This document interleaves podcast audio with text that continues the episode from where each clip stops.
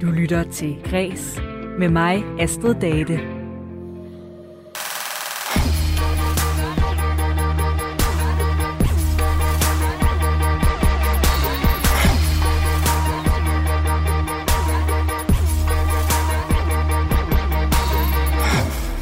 I takt med, at øh, kulturlivet er åbnet op igen, så bliver der også mere og mere at snakke om her i Kreses fredagspanel. Hver fredag, der slutter jeg ugen af i øh, kreds med at knappe op for fredagsbaren sammen med et øh, panel af kulturpersonligheder. Og sammen så vender vi så nogle af ugens største nyheder fra kulturlivet. Dagens panel består af forfatter Lone Tejls, musiker Maria Malmø og leder af frontløberne Mathias Brander Skovsted. Og vi skal snakke om øh, løn og honorar til kunstnere, for denne uge der har en af Claus Meyers restauranter gjort forfatter Anna, Anna Elisabeth Jessen helt paf, som hun siger til Information. Restauranten tilbød hende nemlig 0 kroner og en frokost hos dem for at deltage i deres oplæsningsarrangement Forfatter i det Grønne.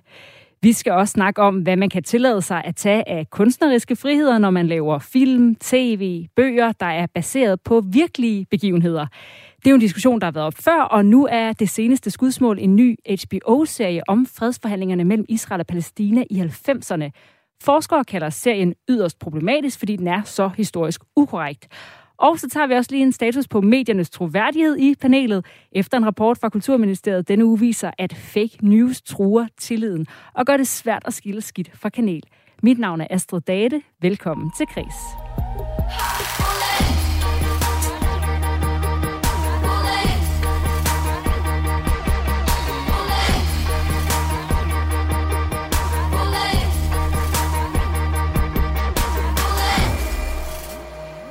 Sidste uge der stod jeg for første gang med alle tre gæster samlet i øh, Radio 4 studie i København. Ellers så er det normalt sådan, at jeg har to i København, og så står vi to her i Aarhus. Og nu er det altså også for første gang lykkedes mig at samle mig selv og tre gæster her i øh, hovedkvarteret i Aarhus. Velkommen til alle tre. Tak, tak for det. Tusind tak. Har I fået noget at drikke? Nu er det jo øh, en varm dag, ja. så det er øh, uh, ja. ekstra lokkende. Det er nødvendigt. Det er dejligt. Ja. Tak. Og ja. bare lige for at tage en hurtig runde på det. Så, så i fodbold i går, gjorde du det, Lone? Øh, nej, det gjorde jeg ikke. Jeg var, jeg var i en øh, boghandler i Greno øh, til et fantastisk arrangement der. Så øh, det glæde helt øh, min opmærksomhed forbi. Hvad med dig, Maria? Jeg, øh, jeg sad helt særligt på en terrasse, men der var puttet børn inde i, i rummet ved siden af og kiggede ud over søen, så nej, desværre heller ikke til fodbold. Og så det sidste, Mathias. Selvfølgelig. Selvfølgelig. Ja. Sådan, Mathias. Du tog den på holdet. Jeg var fuldstændig, jeg var hele følelsesregistret igennem i går. Nu ja. skal jeg simpelthen også lige få rækket ind over noget her. Ja. Så du fodbold, Astrid? Øh, jeg hørte det. Du hørte det? Jeg ja. hørte det. Du var på arbejde måske? Men jeg forstår det sådan, at der er stadigvæk håb for Danmark, eller hvad, for at gå videre, eller... Ja, hvis vi vinder over Rusland, og vi skal bare vinde med et mål på mandag, Okay. Mm. Så det kan vi jo skåle på i stedet for, yeah. nu hvor vi øh, tabte. Så øh, velkommen indenfor. tak. Tak. Og øh, inden vi kigger på nogle af ugens øh, nyheder fra kulturen, så skal vi også lige høre, hvordan I har det. Maria, du har jo lige udgivet en ny EP i fredags. Ja, ja, ja. Den ligger, hvordan, lige øh, den ligger lige der. Hvordan er det gået med den? Det er gået godt. Det er overvældende, øh, det der med at gå ind og tjekke det der med, at man, man udleverer sit hjertebarn. Det må du også kende, Lone, ikke? Altså, går man ja. og venter på, at anmelderne, de ligesom de tigger ind, de der anmeldelser og stjerner og hvad det, hvad det nu ellers er. Så. Men det er gået godt. Ja, og den hedder glad. Inevitable Ends. Øhm, Inevitable End, ja. Altså uundgåelig ende, og øh, det handler om en masse scenarier på verdens undergang, og vi vil jo selvfølgelig gerne lige holde den øh, gode fredagsstemning her. ja. Men vil du ikke lige fortælle alligevel, hvorfor du har kastet dig over det tema? Jo, altså allerførst så handler det om at øh, indgyde noget håb, og forhåbentlig inspirere folk til at reflektere over deres egen måde at leve på, og også jo i høj grad også mig selv. Ikke? Så det handler ikke så meget om at cementere undergang, men måske mere at invitere til at reflektere over, hvordan er det, vi er i den her verden. Og der har jeg taget udgangspunkt i, i fem forskellige scenarier eller forudsigelser, øhm, som jeg ser som problematiske i verden, og skrevet musik til, og så også lavet kunstvideoer til at udgive nu her. Så det er det, er det jeg ligesom har arbejde på. Så det er optimistisk, trods alt. ja, det er, det er et, et, et kald til om, omtanke, vil jeg sige, ja. Og Lone, du er også øh, aktuel med en uh, udgivelse. Det er din uh, anden bog i krimiserien om kriminalassistent Signe Brast, der opklarer en sag i Klitmøller. Ja.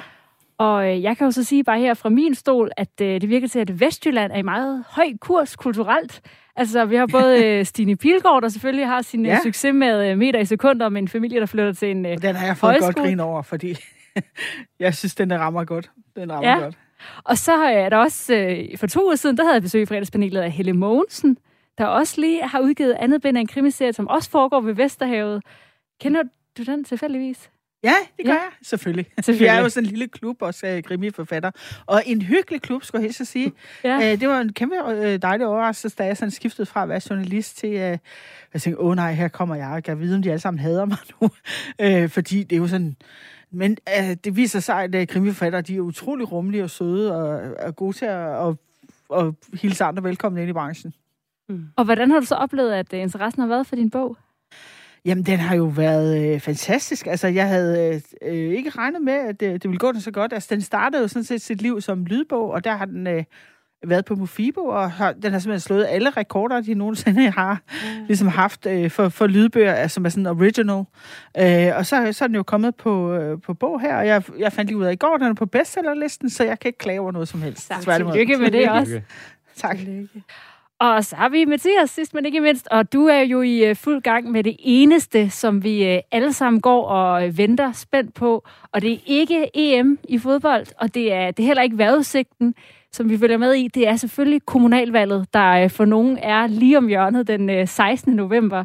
Du er jo leder af det her frontløberne, som ligesom faciliterer projekter til unge sådan kulturskaber i Aarhus. Hvad er det så, I har så travlt med i forhold til øh, kommunalvalget nu? Vi har, lige nu synes jeg, at vi har travlt med alverdens ting. Altså det her med, at landet er lukket op. Vi er sådan, vi er sådan et hus, der er meget afhængig af konjunkturerne ude øh, hos de unge kulturskabere. Og der er høje konjunkturer nu, hvor der er blevet, mm. blevet lukket op. Så, altså folk vælter ind i huset og vil lave alle mulige projekter. Øh, så det har vi helt vildt travlt med. Og så er det rigtigt, ja, vi, øh, vi synes jo lidt, at sidste år, der, de seneste år til to, der, der, der har det været rigtig med god grund meget øh, opmærksomhed på alle mulige andre politikområder end kultur og unge. Og det vil vi rigtig gerne prøve at være lidt... Vi oplever altid, at når vi prøver at sætte en dagsorden frem mod kommunalvalg og sådan noget ting, så kommer man nemt på bagkant. Der er nogle tog, der kører ret hurtigt. Så vi prøver at være lidt på forkant i år og, og arbejde sådan ret målrettet med at få skabt nogle fede samtaler mellem øh, politikerne og de unge, som vi øh, repræsenterer det sørger for, at øh, det bliver husket til kommunalvalget. Der er nogle, øh, noget kultur på dagsordenen. Ja, præcis. Ja. Og vi skal til at høre en øh, sang, og øh, det er jo om fredagen jo nogen, som I hver især i fredagspanelet tager med. Og den første, vi skal høre, det er en, som du, Maria, har haft øh, på hjernen hele ugen. ja, det er simpelthen første gang, at jeg har haft min egen sang på hjernen. Det har jeg aldrig prøvet før. og det lyder lidt fjollet at vælge sin egen sang. Men jeg tænkte, nu, I kender jo måske ikke min musik, så tænkte, måske var det meget passende. Super og, og spille sådan et nummer. Så ja. det håber jeg også er dejligt for jer. Jeg har jo hørt det før, men øh, den har simpelthen kørt på repeat, og den hedder The End, så det er sidste nummer på den her plade. Det er The End af Inevitable Ends EP, du er med. End. Yeah. Og den kommer her.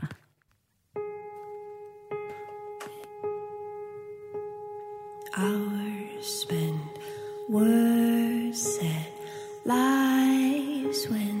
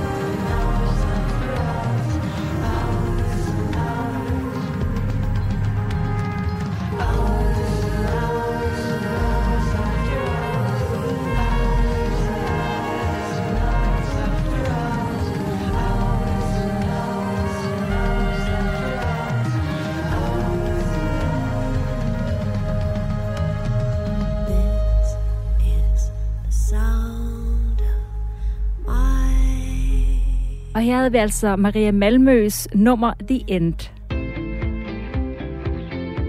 Du lytter til Græs med mig, Astrid Date. Lige nu der kan man se dramaserien Oslo på HBO Nordic, som handler om de forhandlinger, der førte til en fredsaftale mellem Israel og Palæstina i 90'erne.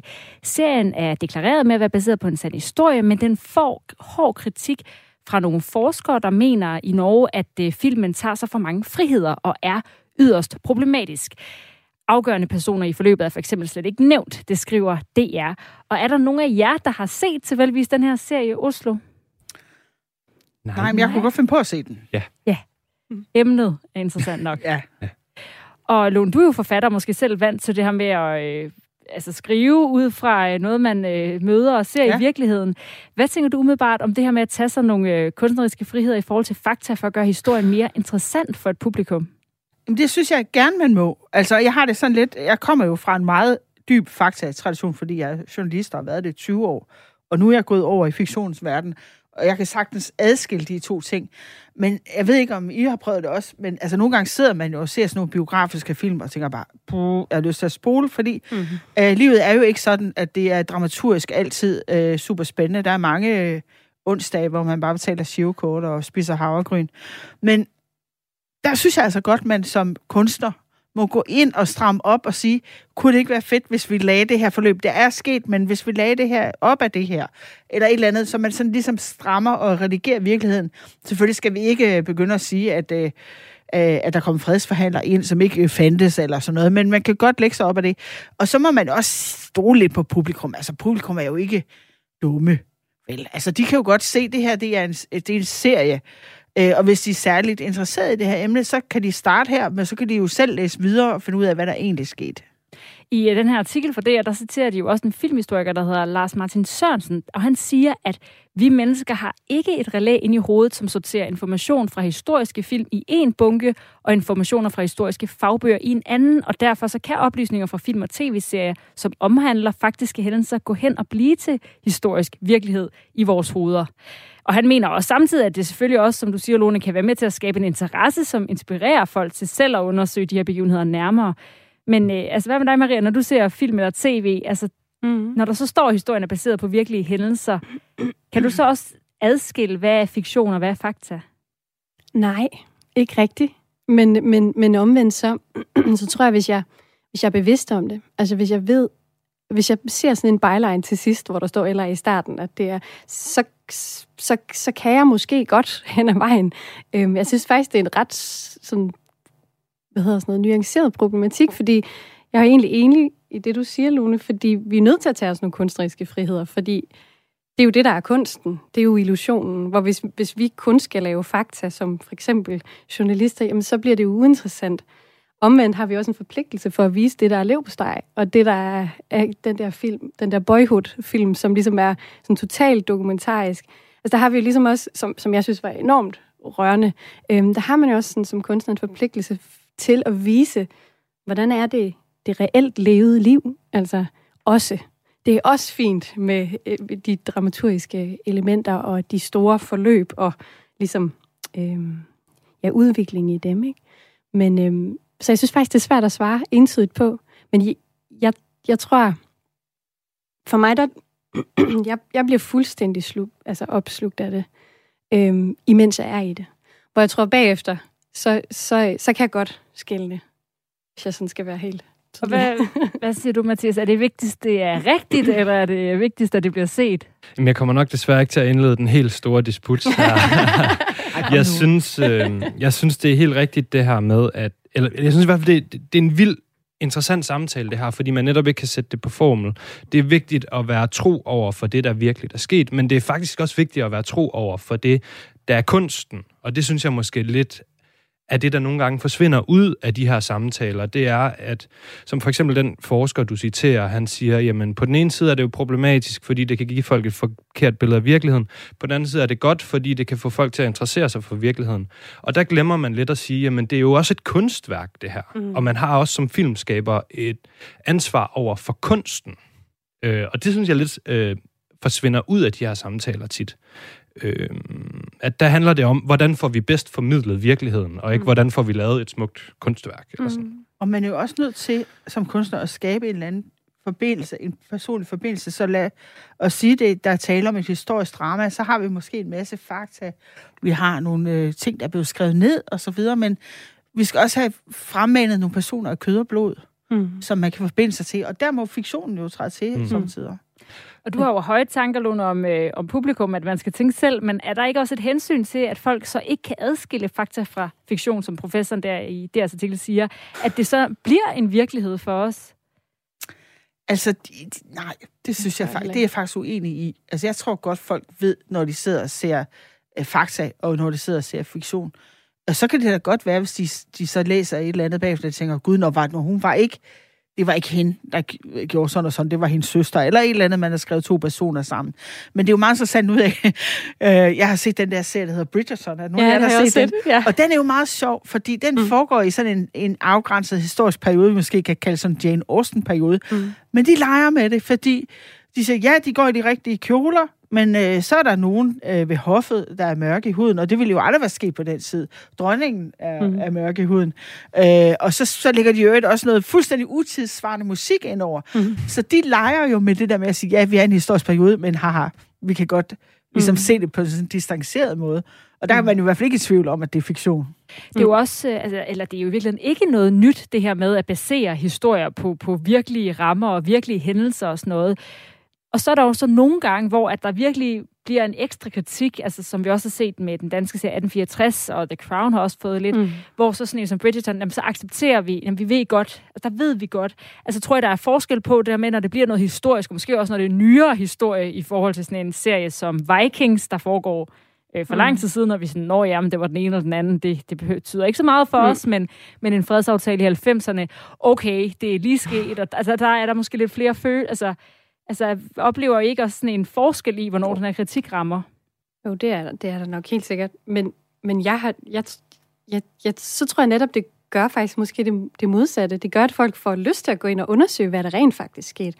Altså for mig, der, der vil det altid, og det kan godt være, det er måske lidt radikalt, det vil altid være en, en, en flugt, en virkelighedsflugt. Altså man fuldstændig fordyber sig, ligesom i de der Harry Potter-bøger, ikke? Man, man, det er en helt anden verden. Eller nej, hvad hedder de, de der film, hvor man går ind i garderobeskabet? Kender I? Nej, ja, nej, ja, ja, præcis. Man åbner garderobeskabet, og så kommer man ind i en helt anden verden. Og det er jo den, hvis man så hele tiden får at vide, ej, men det var ikke sådan, det skete. Ej, men det var ikke, Jamen, og så, så, men, men der kan man sige, at ja. Harry Potter, Narnia, og måske også Bridgerton, er jo nogen, hvor det også på en måde måske netop er, det er tydeligt. Mm. Det er mm. mening. Altså, mm. det er mm. mere det her med, når vi har de her historiske ting, altså er der et særligt hensyn? Altså, ja. i øh, aller yderste konsekvens, kunne man ikke forestille sig, at, man, at det var en glidebane, og man endte med at blive lidt historieløse, fordi så har vi fået 48 versioner af mm. fredsaftalen, og så ved vi faktisk ikke engang, altså, hvad var egentlig det rigtige? Jo. Men, jo, men det er jo stadigvæk fiktion. Altså. Jo, altså, det vil, altså det, der tror jeg, der, så vil jeg godt skabe lidt disput alligevel, ikke? Fordi jeg synes alligevel, der er forskel på, altså, jeg synes, det er mindre vigtigt at repræsentere viktoriansk øh, England på en eller anden mm. øh, adekvat måde, end det er at rent faktisk skildre, hvad der skete i Oslo-processerne på en, på en lødig måde. Altså, der, der må også være nogle seriøsitetsspørgsmål, og nogle ting, man skal behandle lidt mere sensibelt end andet. Så det, det tror jeg egentlig, jeg er mm. enig i. Men jeg synes også, at noget af det, som er rigtig godt ved den her type værker, nu har jeg så ikke set den her øh, film, men det er jo også, at den dialog og den samtale, man har om værket, er jo også en del af værket i, mm. på sin vis. Ikke? Og de her værker, der går ind og undersøger fiktion og fakta, der er jo sådan en god gammel traver, der hedder, man kan ikke adskille fiktion og fakta. Fakta er fiktion, og fiktion er fakta på sin vis. Ikke?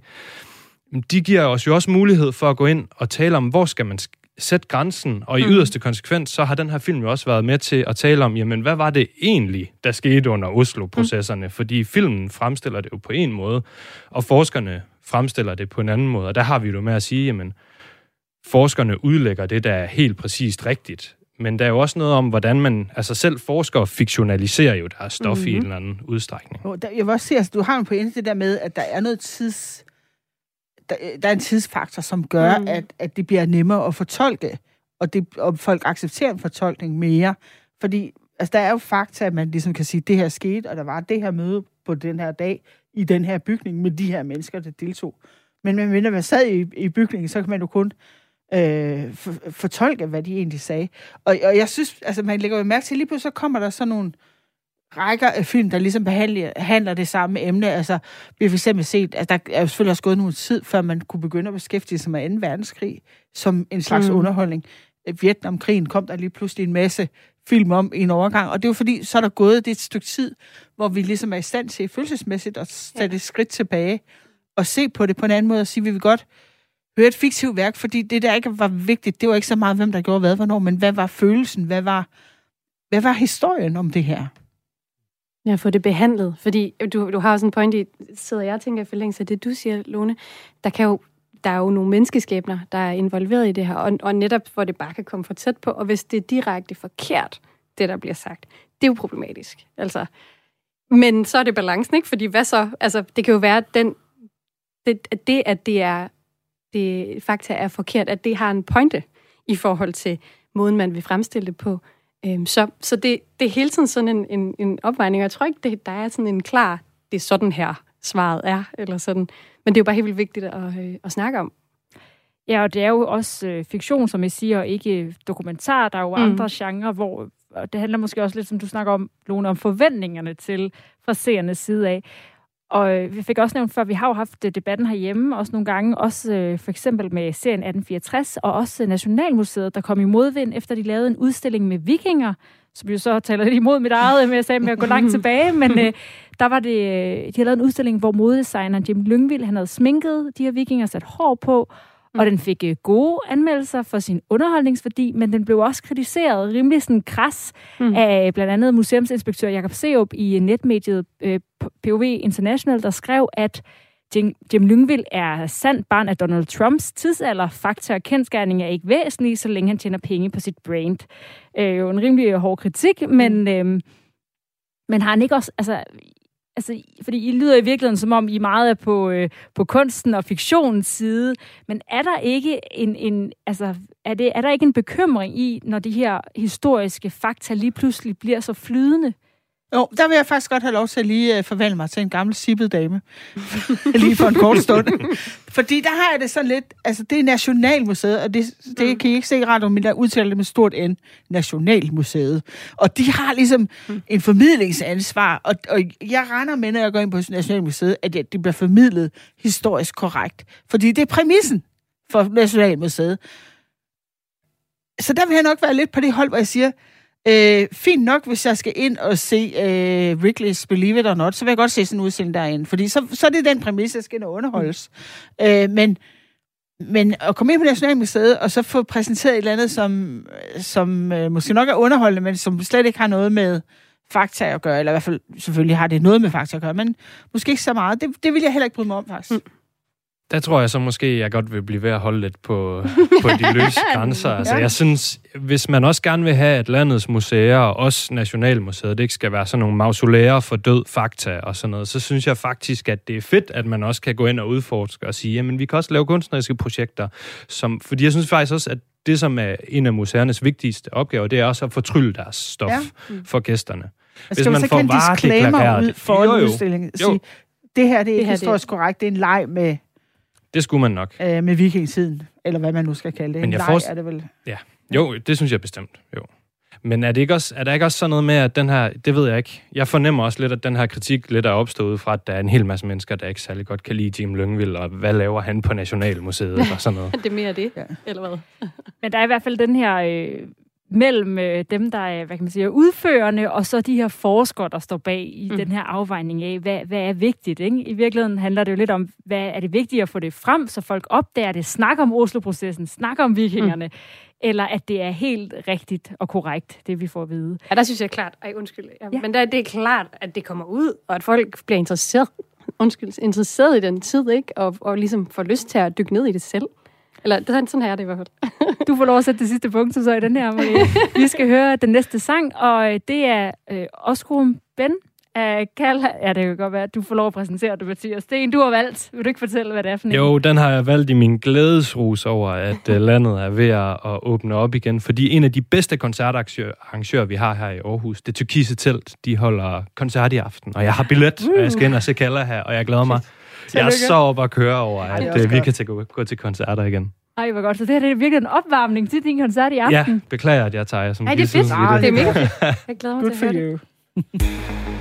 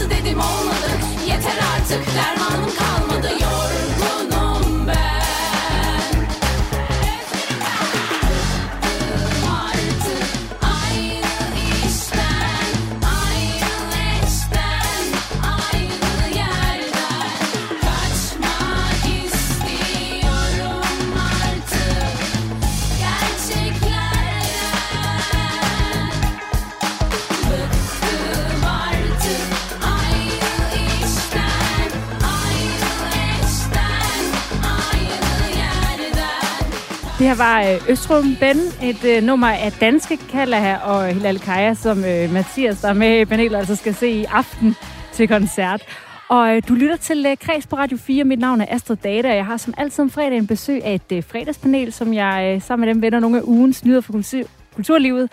Og det er som sagt Mathias, der er øh, leder af frontløberne her i Aarhus. Så har vi musiker Maria Malmø og forfatter Lone Tejls. Og øh, information Avisen de skrev i øh, mandags om en anden forfatter, Anna Elisabeth Jessen, der var øh, glad og lettet efter en øh, længere coronadvale, fordi hun fik en invitation til at læse op ved Claus Meyers restaurant Fasangården, som kommer med en række arrangementer under overskriften Forfatter i det grønne. På grund af corona har Anna Elisabeth Jessen nærmest ikke holdt nogen oplæg eller oplæsninger, som øh, mange skønlitterære forfattere ellers henter en del af deres indtjening på. Derfor blev hun også meget ramt over at finde ud af, at betalingen for det her var en frokost på restaurationen. Det er dårlig stil, som hun siger til information, efter, øh, især efter hun fandt ud af, at Claus Meier selv tager 50.000 kroner for at holde en times oplæg. Vil du også sige, det er dårlig stil, Mathias? Ja, det, det tror jeg, jeg vil sige. Det er sådan, jeg, synes, jeg synes, Maja virker som typen, der har råd til at betale for et honorar til, til en forfatter. Jeg synes generelt, det er lidt en uskik inden for branchen. Øh, det der med, at øh, der er teknikere, der skal have løn, der er bookingansvarlige, der skal have løn, og dem, der står i garderoben, skal også have løn, men kunstnerne, de er lidt mere sådan nogle, der har et hobbyprojekt, som man kan invitere op på scenen og, og vise det, de nu går og nørkler med frem. Det synes jeg, det synes jeg desværre lidt af, af en tendens mange steder. Jeg synes faktisk, at jeg oplever, at nogle af dem, der er bedst til at tage de her ting seriøst, det er nogle af dem, der har færrest penge i virkeligheden. Mm. Jeg synes, der oplever mange, som burde have nok, som ikke respekterer, at det kunstneriske arbejde også er et arbejde, der skal, der skal betales for. Og for lige at få øh, deres så svar med, så skrev, øh, eller Majas ven, der stod bag arrangementet, de siger øh, i den artikel, at de ikke er blevet, at de ikke tilbød betaling, fordi arrangementet øh, for publikum var gratis, og at det kunne ses som en mulighed for eksponering af både forfatteren og restauranten. Er det ikke et færre tilbud, at øh, opmærksomhed omkring hende og hendes bog er jo også penge værd i forhold til at få folk til at finde ud af, at den findes, og måske køber Ah. den? Hvad siger du, Maria? Ej, altså det, øh, det er jo kæmpe arbejde at, at udgive noget. Altså det tager jo flere år og planlægning, og altså den her plade, og er sikkert også din bog, Lone, det har jo været, min plade har været undervejs i tre et halvt år. Fundraising og øh, label i udland, indland, øh, PR, promoter og fundraising. altså der er så mange folk i gang, musikere, og altså vi knokler, og det er der så mange, der gør. Og, og så få den besked, når, når der endelig, der er så få steder, man kan tjene penge på sin kunst. Og de få steder, hvor man kan det, når man så får den besked der, så, så bliver man modløs. Altså, eller det gør jeg i hvert fald. Jeg bliver sådan, ej, det kan ikke passe. Altså, der er, som du siger, alle folkene bag, de får jo løn. Altså, og de får jo deres, deres gode hyre, men jeg skal ligesom argumentere og, og, og på en eller anden måde øhm, forklare mit værd, eller bevise mit værd i udgangspunktet. Hvorfor er det ikke værd nok i sig selv, min kunst, det jeg gør? Ligesom at tømmeren laver et mega fedt hus til mig, som jeg betaler for. Hvorfor skal jeg forsvare, at, at jeg skal have løn for komme ned og, og spille til hans fest, eller hvad det nu kunne være? Hvorfor, hvorfor tror du, det er sådan? Øhm, ja, måske er vi lidt forkælet, altså. Og så tror jeg, der er brug for... Jeg ved ikke, hvorfor det er sådan. Det kan være, I har nogle gode bud på det, men, men, men jeg, jeg, jeg kunne måske ønske, ønske mig, at vi var lidt bedre til at stå sammen. Øh, det kan man så bare gøre, men, men, men, og det synes jeg også, der kommer mere af, og det, det giver håb og, og, og god energi øh, og brændstof til det. Men det der med at stå sammen og snakke om, om hey, du oplever det også, og hvad kunne vi egentlig gøre, også på tværs af, af vores forskellige kunstneriske felter, øh, både som forfatter, men og som musiker, og som du er jo leder inden for kulturbranchen, kan man sige. Det er helt vildt vigtigt at se de der ting på tværs, og netop snakke om, hvem- hvad kan man så gøre øh, for, for at ændre det? Hvad kan vi gøre i fællesskab for at løfte øh, det sammen? For alle er jo interesseret i, at folk får løn. Det går jeg ud fra. Der er en øh, forfatter og journalist, Jeppe Krogsgaard Christensen, som øh, har et bud på, hvorfor han skrev en kommentar i netmediet Kulturmonitor forleden. Han er meget oprevet over det her og kalder det Mm. dobbeltmoralsk og grådig. Og han siger, at det hænger sammen med et bestemt syn på kunstnere. Altså, at de, det, de laver, det er ikke et rigtigt arbejde, men bliver set som en hobby, som alle kunne kaste sig over. Er det også din oplevelse, Lone, at øh, altså den her idé om, at man laver kunst, det udspringer af en lyst, og at kunstnere derfor ikke ligesom skal aflønnes på samme vilkår som andre erhvervsdrivende? Altså, jeg har jo øh, indført noget, jeg selv har opfundet, og det er det, jeg kalder murmestertesten. Og det er, øh, prøv at ringe til en murmester og sige, ved du hvad, jeg har fået en skidegod idé, vi skal bygge et flot hus, og, øh, og det ligger på en hjørnegrund, så du får super meget eksponering. Der vil komme rigtig mange mennesker kørende forbi og se det her hus. Har du ikke lyst til at bygge det gratis for mig? øh, og så kan man nok tænke sig, at det siger murmesteren typisk nej til. Og hvis man ligesom oplever en lignende situation, hvor folk siger, du får masser af eksponering, øh, så kan man tænke sig selv, øh, den der samtale, man skal have med sådan en bankrådgiver, og sige, øh, ja, jeg har godt nok ikke tjent noget på det her, men øh, jeg har masser af eksponering, og det kan jeg rigtig omsætte. Så øh, ja, altså, det, er- det er et problem, og jeg kan også godt se, hvordan det problem opstår, fordi hvis vi skal være færre, så er der jo også den del i det, at man kommer ud med et produkt, nemlig en bog, som man jo et eller andet sted godt vil reklamere for. Jeg tror også lidt, man falder i den. Altså, det er ikke kun, mm. at man tror, det er en hobby. Det kan også være, at man tænker, Nå, men hvis du kommer og giver et nummer fra din seneste plade, så er det fordi, du gerne vil altså, sælge din plade. Eller hvis du kommer og læser op for din bog, så er det fordi, du håber, der er nogen, der får lyst til at købe den. Så der er også noget, der er også et, hvad skal vi sige, reklame-element i det, og, og det tror jeg også, at det er det, der er ligesom for folk til at tænke, "Nå, men så vil de nok gerne ud og have mm. den her platform, hvis vi skal være færre over for det. Når det er sagt, øh, så synes jeg da bare, øh, og jeg kender den her historie, jeg kendte den faktisk sådan lidt, inden den kom i avisen, fordi vi står faktisk sammen, nogle af forfatterne, og der er sådan nogle mm. Facebook-grupper, hvor vi kan øh, diskutere de her ting og sige, hey, har I prøvet det, og mm. synes I, det er okay, og hvor, vi, hvor man også kan bakke op om hinanden. Øh, og der var en i tråden, hvor vi diskuterede den her sag, øh, som meget sjovt sagde, man kan jo prøve at spørge øh, Claus Mar, om han ikke øh, kommer ud og giver en gra- et gratis foredrag, så kan han få to bøger for det.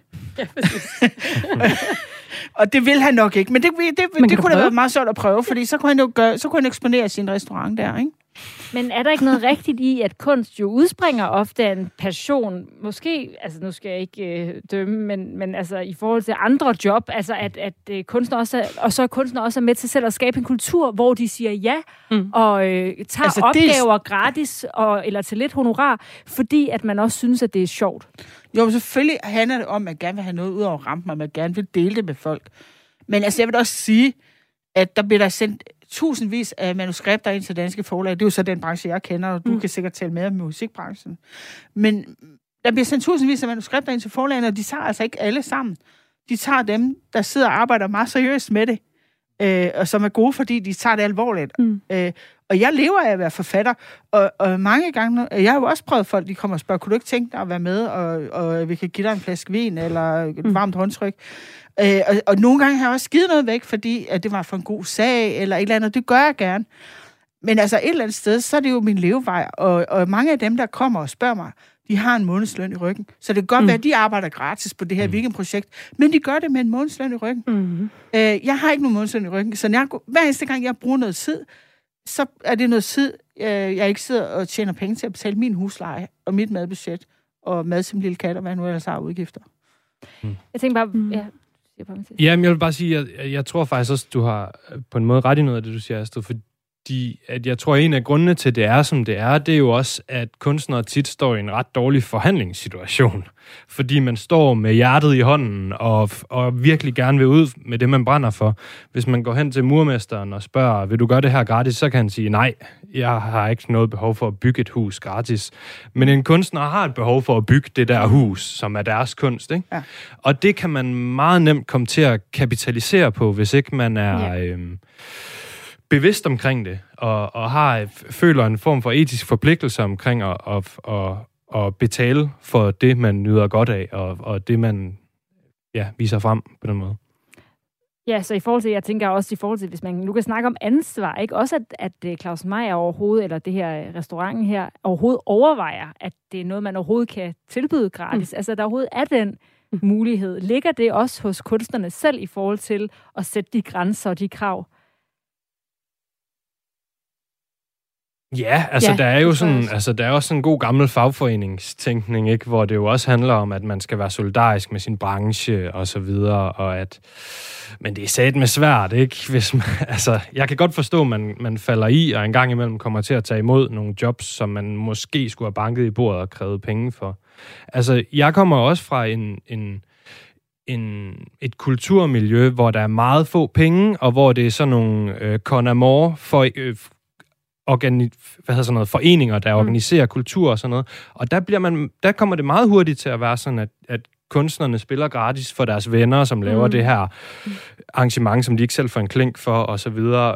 Og det synes jeg er meget meningsfuldt, at man mm. vel hjælper hinanden på vej. Og så kan jeg godt forstå det, når man så begynder at komme videre i branchen, at det kan være svært lige at se, hvornår sætter man grænsen, og hvornår mm. skal man til at...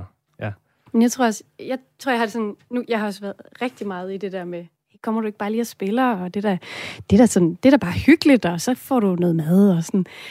Det, det, og det kan man jo bare ikke betale huslejen med.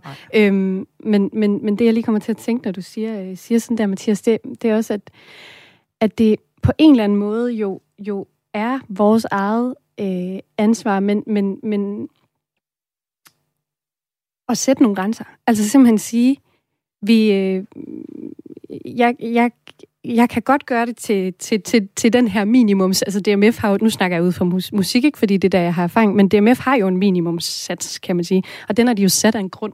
Så der er ligesom en tarif, og det går jeg ud fra, der også er i, i andre brancher. Ikke? Øhm, og det, den er der jo simpelthen fordi, at man helst ikke skal gå under det, og man faktisk ikke skal gå under den pris, fordi så undergraver man jo sin egen branche. Og, øh, og for mig ser det også problematikken, altså at at vi er jo nødt til på en eller anden måde, i hvert fald når man gør det professionelt, ligesom at stå sammen og sige, hey, hvis vi vil leve vores kunst, og vi, vi vil have det et arbejde, så er vi jo nødt til at sige, "Jamen, jeg gør det for det her, ellers så gør jeg det ikke. Så må du vælge nogen, der ikke lever af det. Eller sådan, øhm, og så tror jeg også, når du siger det der med det frivillige, altså, det er jo mega fedt med frivillige festivaler, og hvor, hvor man hjælper hinanden og sådan noget. Men så længe det er tydeligt meldt ud, altså igen, så længe præmissen er helt tydeligt meldt ud. Altså jeg har tit fået henvendelser fra frivillige organisationer, eller sådan folk, der er festivaler og sådan undergrund, så det er jo mega fedt græsrodsagt, som skriver, ah, hvor er det fed musik, vi ikke kommer og spille, og sådan, det vil vi rigtig gerne. Øh, vi tager det her, det her. Nå, ej, så kan vi slet ikke. Altså, der er, det, det der er der simpelthen så meget af. Og det, og det er faktisk nok mest det, branchen består af, går, går jeg så vidt som. at Der er i hvert fald virkelig, virkelig meget af det, og jeg oplever det rigtig, rigtig meget. Ikke? Og der er ikke noget galt med det, men man er nødt til ligesom at, at, at være tydelig. Altså, præmissen er nødt til at være sådan helt tydelig. Og ja. Er det noget, man kan gøre noget ved? Fordi det handler måske også om en konkurrence. Altså, nu siger du, der er mange, der øh, spørger, mm. der er mange, der skriver manuskripter, der er mange om budet. Og hvis mm. Der så er nogen, der er klar til at gå under tariffen, eller komme ud og læse højt gratis, jamen får de så opmærksomheden? Altså, Mm. øh, hvordan kan man løse det her? Jamen, jeg tror, det handler om at netop at tale sammen og mm. sige, øh, øh, vi skal have en minimumstakst for foredrag, når man er forfatter. Og så må man selvfølgelig gerne gå over der, hvis man kan tjene flere penge, men, men det her det er i hvert fald minimum, man skal ud. Og jeg sidder også og tænker på, altså, når man er musiker, så, altså, man kan sige, som forfatter, så kan jeg jo sådan set bare møde frem, og så skal man bare give mig en mikrofon, og så kan jeg snakke, og jeg kan læse op fra min bog, og så videre. Men Mm. Øh, altså, I skal jo have udstyr med, I skal have sat udstyret op, I skal have lyd, I skal have alt muligt andet. Lydmand. Og, det, og I har udstyr, som sikkert også er noget, I betaler af på, medmindre at, mm. Mhm. I har lånt pengene til det. Ikke? Øh, så så det, er jo også, altså, det er jo også meget at bede jer om, synes jeg. Øh, jeg kan godt forstå, at I skal have en eller anden øh, minimumtakst for at køre ud, fordi der også øh, måske skal I lege en bus for, eller en varevogn for at have plads til jeres udstyr. Oftest, Ikke? ja. Mm. Så der er jo mange ting, Mm. mm. øh, som man også lige skal gøre sig klart, når man spørger folk om sådan noget her. Ikke? Mm. Her til sidst, oplever I, at der er en udvikling? Altså, det er noget, der er, er mere opmærksomhed på, eller det ændrer sig, eller det bliver værre? Altså, jeg er måske ikke den rigtige at spørge, fordi jeg, altså, jeg, øh, øh, jeg, har- jeg har egentlig fået oplevet, at, at mine priser, øh, jeg, jeg bliver tilbudt mere nu, end jeg gjorde, da jeg var lige startet ud som forfatter, og det er jo, det er jo sådan set den rigtige og naturlige udvikling. Men, men jeg har også sådan et princip, for eksempel sådan, hvis det er biblioteker, så tager jeg ikke så meget, som hvis det for eksempel er en privat virksomhed. Og det, det, er, det er ud fra sådan en etisk princip om, jeg vil gerne øh, give noget til bibliotekerne, som har givet så meget til mig, da jeg var ung. Mm. Øhm, så, så jeg har sådan nogle guidelines, jeg kører med selv, kan man sige. Hvis jeg synes, at det er et godt projekt, og det er noget, der kan hjælpe med at få folk til at læse, så, øh, så slækker jeg måske også lidt. Ja, altså man kan jo sige, at det, øh, jeg ved det, jeg føler nærmest ikke, at jeg er gammel nok til at svare på det spørgsmål. Men jeg ved jo i hvert fald, at eventbranchen og festivalbranchen og alle de her ting er noget, der boomer ekstremt meget de her år. Og jeg har svært ved at forestille mig, når jeg kigger rundt i Aarhus og København, og hvor man ellers kigger hen og ser, hvor mange flere events, der hele tiden kommer. Jeg har svært ved at forestille mig, at øh, honorarerne følger op sådan proportionelt med, så, så sådan lige umiddelbart synes jeg at godt, der var noget, der kunne tyde på, at øh, der desværre er mere og mere, flere og flere kunstnere, der leverer arbejde, gratis arbejdskraft. Det er også min oplevelse. Så on a happy note, så øh, tager vi altså den næste sang. Den kan måske løfte humøret lidt. Den øh, behøver du nærmest ingen betingningstid til at vælge, Lone. Nå, men det er, det er sådan en sang, jeg, altså, jeg kører ud og bader hver morgen, og den hører jeg tit i bilen, og jeg, og jeg bliver bare altid så glad, når jeg hører den, fordi mm. den, øh, den handler jo om at påskynde øh, hinanden og påskynde sig selv, så det er jo meget passende her nu, efter den her diskussion, synes jeg. Og det er Bruno Mars med Treasure.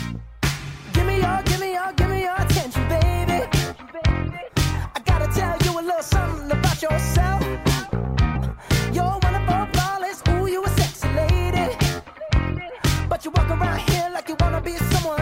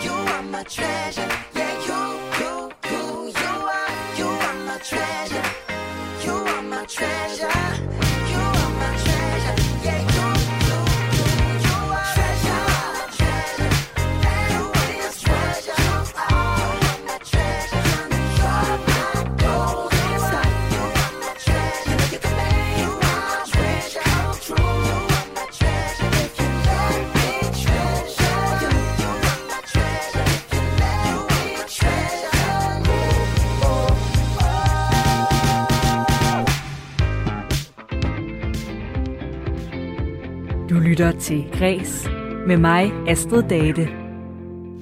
Og jeg har som altid øh, om fredagen samlet et øh, fredagspanel til at vende nogle af ugens kulturnyheder sammen med mig. Det er forfatter Lone Tejls, musiker Maria Malmø og Mathias Brander Skovsted, der er leder af front... Ui, der var lige en sang igen. Der er leder af sk- øh, frontløberne her i Aarhus. Beklager, Astrid. Skål. Det er så i orden. Endelig. Jamen, det er også varmt. Det er Det er varmt, varmt. i dag. Det kan, vi, øh, det kan vi hurtigt blive enige om. Vi tyller væske ned. Det er godt. Og vi skal lige omkring øh, det sidste emne i dag, inden øh, vi kan komme ud i solen igen. Det er om øh, danskernes tillid til medierne. I tirsdags kom der en øh, rapport fra Kulturministeriet, der øh, viser, at halvdelen af os, 47 procent, vi er bekymret for, om fake news forhindrer os i at vide, hvad der i virkeligheden foregår. Og 60 procent, øh, de tror, at nyhedsmedier i Danmark laver fake news med vilje.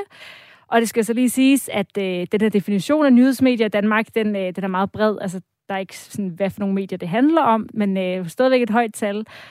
Og vi hører jo ofte om øh, fake news, ikke mindst også her i forbindelse med coronapandemien, hvor der har sværmet mere eller mindre farlige øh, råd om, øh, hvordan man skal håndtere virusen.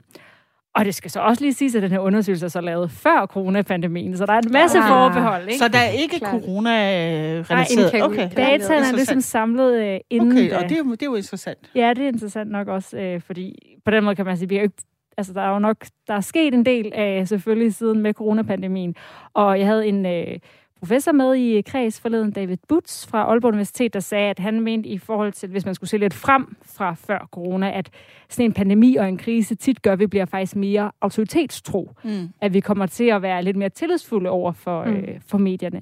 Hvordan er jeres egen, øh, har I oplevet øh, en udvikling i øh, jeres tiltro til øh, mediernes dækning? Du griner lidt, Lone. Ja, men altså, jeg er jo journalist af uddannelse, altså, og vi skal lige huske, at, at, at journalisters troværdighed, når på alle de her målinger, man laver, for hvem man stoler på, den har altid ligget rodet nede omkring politikere og brugvognsforhandlere. Det- Altså, det er sådan en del af det her, ikke?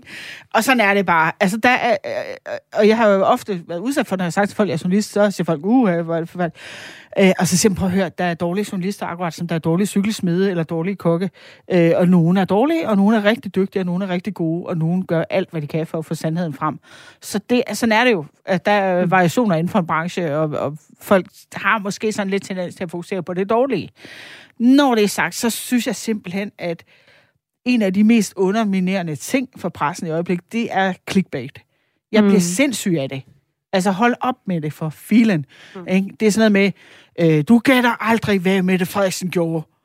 Øh, og så tænker man, gud, hvad har hun gjort, hvad har hun gjort, hvad har hun gjort? Og så skal man klikke sig ind på historien, og så kan de tjene nogle penge på det. Og der synes jeg godt, at øh, altså stop nu med det der pjat. Bare skriv, hvad historien er, så skal vi nok læse den alligevel. Øhm, så der Skal kunne vi vi det? starte. De gør det jo nok, fordi at folk jo Jamen, de gør det jo, fordi det virker. De gør ja, det. det er jo det. Men, så er Men, øh, men der er også, altså, du ved, at man kan også, man kan også øh, sige, altså, hvor er succeskriterien med en Mm. historie? Fordi man kan jo godt dele et super kontroversielt indlæg. Øh, lad os bare sige et eller andet læserbrev, der er fyldt af fejl og løgn. Og så synes folk, det er for galt. Og så deler de det med deres venner for at sige, prøv lige at se den her virkelig dårlige artikel, og det er jo helt vanvittigt. Og så er det en succes, fordi den bliver delt. Altså, men det er, jo, det er det jo ikke. Og er det også med til at mudre sådan, øh, nu taler den her jo meget om tillid, ikke? Altså, Ja. øh, jeg tænker også, hvad, hvad siger du, Maria, i forhold til sådan noget med fake news og så videre? Synes du, kan du godt navigere i, hvad er sandt, hvad er falsk i nyhedsbilledet? Nej, Nej. faktisk slet ikke. Når jeg, hvis jeg skal være fuldstændig ærlig. Og jeg har faktisk holdt op med at, med at læse nyheder sådan overhovedet. Det er jo lidt farligt at sige, men, men det er faktisk. Hvorfor? Fordi det giver et... Øh, altså dels på grund af clickbait, altså det underminerer hele... Jeg har også læst et tilvalgsfag på Journalisthøjskolen, så jeg har ligesom også haft det den anden vej, vej fra, øhm, så kender godt grundprincipperne og sådan noget. Øhm, og dengang var jeg sindssygt interesseret i netop det her med at lave etisk journalistik. Altså det her med, sådan, når man har et ansvar for også at dække de vigtige ting, og for selvfølgelig også at- dække det fuldstændig, som, som det nu er. Der er det jo noget helt andet end fiktionen, som vi snakkede om før, ikke? For der har man også et, et demokratisk ansvar. Gå ind og sige, jamen, hey, altså, man er jo, øh, det er jo ligesom landets stemme. Det er det, vi spejler os i, det er det, vi læser, det er det, vi reflekterer os selv i på en eller anden måde. Så, så jeg synes, det er dybt, dybt problematisk, at, og nu, jeg kan jo kun tale for mig selv, men at jeg ikke kan spejle mig i mediebilledet overhovedet længere, og jeg tror ikke, jeg er den eneste. Sådan, sådan har jeg det faktisk, ja, lige nu. Jeg læser selv land, og det er det, jeg læser. Hvad med dig, Mathias? Hvordan synes du, øh, statusen er på øh, tilliden i, øh, hos dig selv? I Jamen, nyhederne? øh, jeg vil godt tale lidt op. Fedt. Min Ja, ja, tillid det er er ret høj, synes jeg. Jeg synes faktisk, at vi lever i et land, hvor vi er velsignet med rigtig, rigtig mange virkelig dygtige og kompetente og ansvarlige sådan, øh, hvad hedder sådan noget, medier. Ikke? Altså dagbladene, vi har nogle virkelig dygtige nyhedsredaktioner øh, på, på vores øh, kanaler og på vores radiokanaler og tv-kanaler og sådan noget. Så jeg synes egentlig, hvis man sådan skærer 70 procent af alt det der, som er skrald, fordi der er virkelig meget skrald mm. dernede, og jeg, er ude, og jeg er slet ikke i tvivl om, at der bliver fabrikeret fake news fra visse brødne kar og sådan noget. Men hvis man kigger på det som, og det er jo nok fordi, det er primært er det, jeg, jeg orienterer mig mod, øh, som ligesom er nogle af de der mere etablerede, større øh, dagblade og sådan noget, så synes jeg faktisk, jeg faktisk, faktisk, de er vildt dygtige. Og de er ansvarlige, og de er gode til at være efter hinanden. Og når der er nogen, der træder forkert, så har vi et pressenævn, og så har vi nogle... Øh, mm. Altså, de er også efter hinanden og sådan noget. Så det føler mig faktisk rimelig tryg ved. Det jeg vil sige øh, en ting, der jeg synes, der også har været en Det skal være udvikling. meget hurtigt. Ja. det er jo, at der er kommet meget mere meningsstof. Og de fleste mennesker, som læser aviser, undtagen hvis de er journalister selv, de har jo svært ved at, at skille mellem journalistik og ledere og kronikker og læserbreve. Mm. Og journalistik skal faktisk tjekkes, det skal det andet, eller bliver det andet i hvert fald ikke særlig set.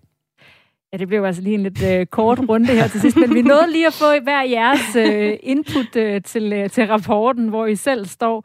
Tusind tak, fordi I alle tre var med her i øh, denne uges fredagspanel i Kreds. Øh, forfatter Lone Tejls, musiker Maria Malmø og Mathias Brander Skovsted, der er leder af frontløberen her i Aarhus. En, øh, lige fortælle, hvad det er, for det er jo ikke sikkert, at alle ved det, den her øh, platform for øh, unge kulturskaber i Aarhus. Dejligt at have med. Jeg er tilbage igen på mandag med Kreds, hvor jeg har en særudsendelse om øh, Grønland med noget øh, kultur, kulturelt takeaway derfra. Tak fordi du lyttede med. Mit navn det er Astrid Date.